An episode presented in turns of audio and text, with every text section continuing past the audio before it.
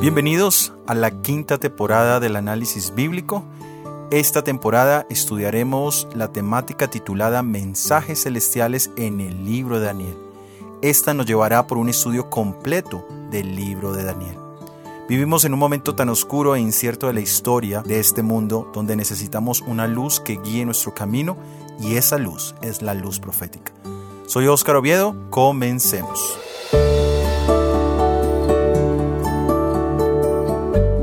En estos momentos difíciles como los que atravesamos en este momento a nivel social, político, ambiental y religioso, sería muy útil tener una guía que nos ayude a saber qué decisiones debemos tomar, cuáles eventos van a suceder y cuándo debemos tomar ciertas decisiones. Es aquí donde muchas personas buscan conocer el futuro a través de adivinos humanos, a través de cartas, a través de espejos, a través de velas de cera, a través de la lectura de la mano, a través del agua, a través de piedras o talismanes, a través de la observación del vuelo de las aves, a través de la observación de las llamas de fuego, hasta la lectura aleatoria de la Biblia. Es utilizada como método de predecir el futuro entre otros métodos. Pero ahora, si una persona consultara todos estos métodos simultáneamente, encontraría distintos panoramas, los cuales, en cambio de ser luz, traerían confusión. ¿Te preocupa saber el futuro? ¿Dónde buscas tú esa luz para conocer los eventos que están por venir? Gracias a Dios tenemos una preciosa verdad y está en la palabra de Dios. Vamos a leer en la segunda epístola de Pedro capítulo 1 versículos 19 al 21. Además tenemos la palabra profética aún más segura a la que hacéis bien en estar atentos como una antorcha que alumbra en lugar oscuro, hasta que el día esclarezca y el lucero de la mañana salga en vuestro corazón, entendiendo primero esto, que ninguna profecía de la Escritura es de interpretación privada, porque nunca la profecía fue traída por voluntad humana, sino que los santos hombres de Dios hablaron siendo inspirados por el Espíritu Santo. Pedro fue uno de los discípulos más cercanos de Jesús y por ende estuvo en múltiples milagros y maravillas que Jesús hizo. Entre algunos de esos eventos encontramos dos en particular donde Pedro estuvo presente. Uno, caminar sobre el agua y el segundo, el monte de la transfiguración. Estas fueron experiencias asombrosas y podríamos pensar que él utilizaría estos relatos para validar su fe en Jesús o para motivar a otros a aceptar a Jesús, pero nunca encontramos eso. ¿Por qué no lo hace? Porque nuestras experiencias personales no son objetivas sino subjetivas. Es decir, van enmarcadas en circunstancias muy personales y únicas, que no son aplicables 100% en la vida de otras personas. Pero sí nos sirven de carácter personal para fortalecer nuestra fe, para crecer espiritualmente y de seguro que en la vida de Pedro cada una de estas experiencias con Jesús le sirvieron en su ministerio y en los momentos de desánimo. Pero cuando se trata de llevar el Evangelio a otros, Pedro no utiliza esas experiencias personales como guía, como garantía, como seguridad para otros. De hecho, dice, tenemos la palabra profética más segura. ¿Más segura que qué? Más segura que nuestras emociones, que son fluctuantes. Más segura que las manifestaciones sobrenaturales que no podemos explicar más seguro que nuestro pasado, más seguro que nuestras propias experiencias.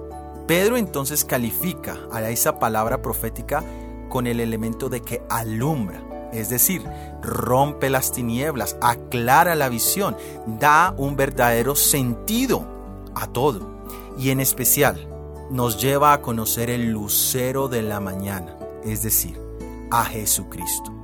¿Por qué es segura la Biblia? ¿Por qué es segura la palabra profética? por su autoría. Dios es el autor, es el inspirador y es el intérprete de la misma. Leamos en el libro de Isaías capítulo 46 versículos 9 y 10.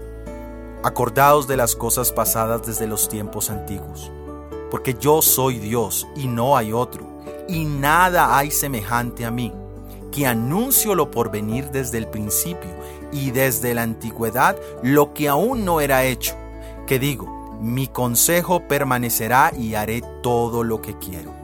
Solo Dios puede saber el futuro, porque es una de sus características divinas, es decir, la omnisapiencia.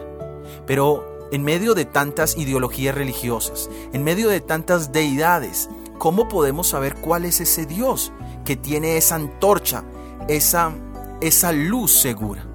Dentro de las múltiples religiones mundiales, cada una de ellas tiene libros o escritos sagrados, pero no hay ningún otro libro religioso que tenga el número de profecías como lo es la Biblia. Por ejemplo, cuando miramos la religión Bahá'í, tiene su libro principal Siete Valles y Cuatro Valles.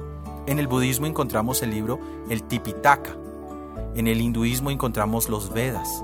En el Islam encontramos el Corán. En los jainistas encontramos las escrituras jainas. Solo la Biblia cristiana tiene profecías directas y específicas sobre eventos profetizados mucho tiempo antes de que estos se cumplieran. Por ejemplo, en el libro de Daniel, el capítulo 2, encontramos la prueba de que el Dios de la Biblia, Jehová, el Dios de Israel, es el único que sabe el futuro con exactitud. En este capítulo, Él le demuestra al rey de Babilonia, Nabucodonosor, que solo Él es el Dios verdadero. El peligro que corremos es que a veces le damos más importancia a las profecías que al mismo dador de las profecías. Leamos en el Nuevo Testamento, en la primera epístola a los Corintios, capítulo 13, versículo 2.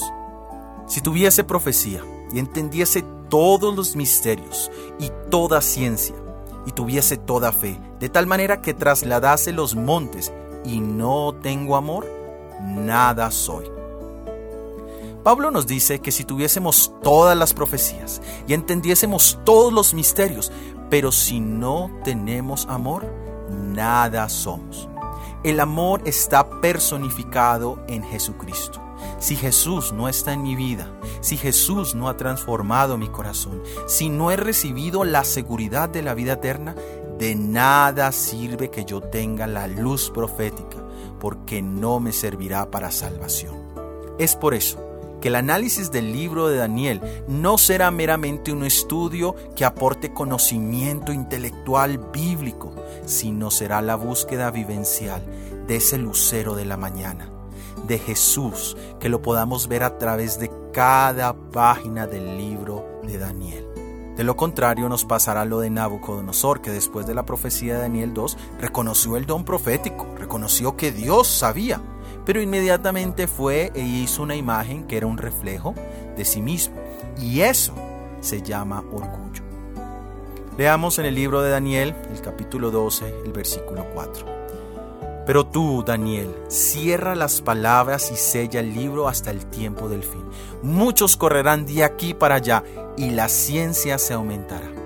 El consejo más apropiado para hoy es el que encontramos en el comentario bíblico adventista, tomo 4, página 1189, que dice, leed el libro de Daniel, recordad punto por punto la historia de los reinos que allí se presentan, contemplad a los estadistas, los concilios, los ejércitos poderosos, y ved cómo Dios obró para abatir el orgullo humano y humilló hasta el polvo la gloria humana. Solo Dios es presentado como grande. En la visión del profeta se lo ve derribando a un poderoso gobernante y colocando a otro. Se lo revela como el monarca del universo que está por establecer su reino eterno. El anciano de días, el Dios viviente, la fuente de toda sabiduría, el gobernante del presente, el revelador del futuro. Leed y comprended cuán pobre, cuán frágil, cuán efímero, cuán falible, cuán culpable es el hombre que eleva su alma a la vanidad. Dios quiera que Jesús brille a través del estudio profético y que podamos reconocer nuestra necesidad de salvación y comprendamos nuestra misión para este 2021. Gracias por haber escuchado nuestro episodio del análisis bíblico para esta semana, el primero de este año. La próxima semana analizaremos una oportunidad perdida y sus resultados. Recuerda compartirlo, déjanos tus comentarios y opiniones en cualquiera de las plataformas donde nos escuchas, de esa manera nos ayudas a llegar a más personas con este mensaje. Todo ha sido producido por el Ministerio 147, que Dios te bendiga. Amén.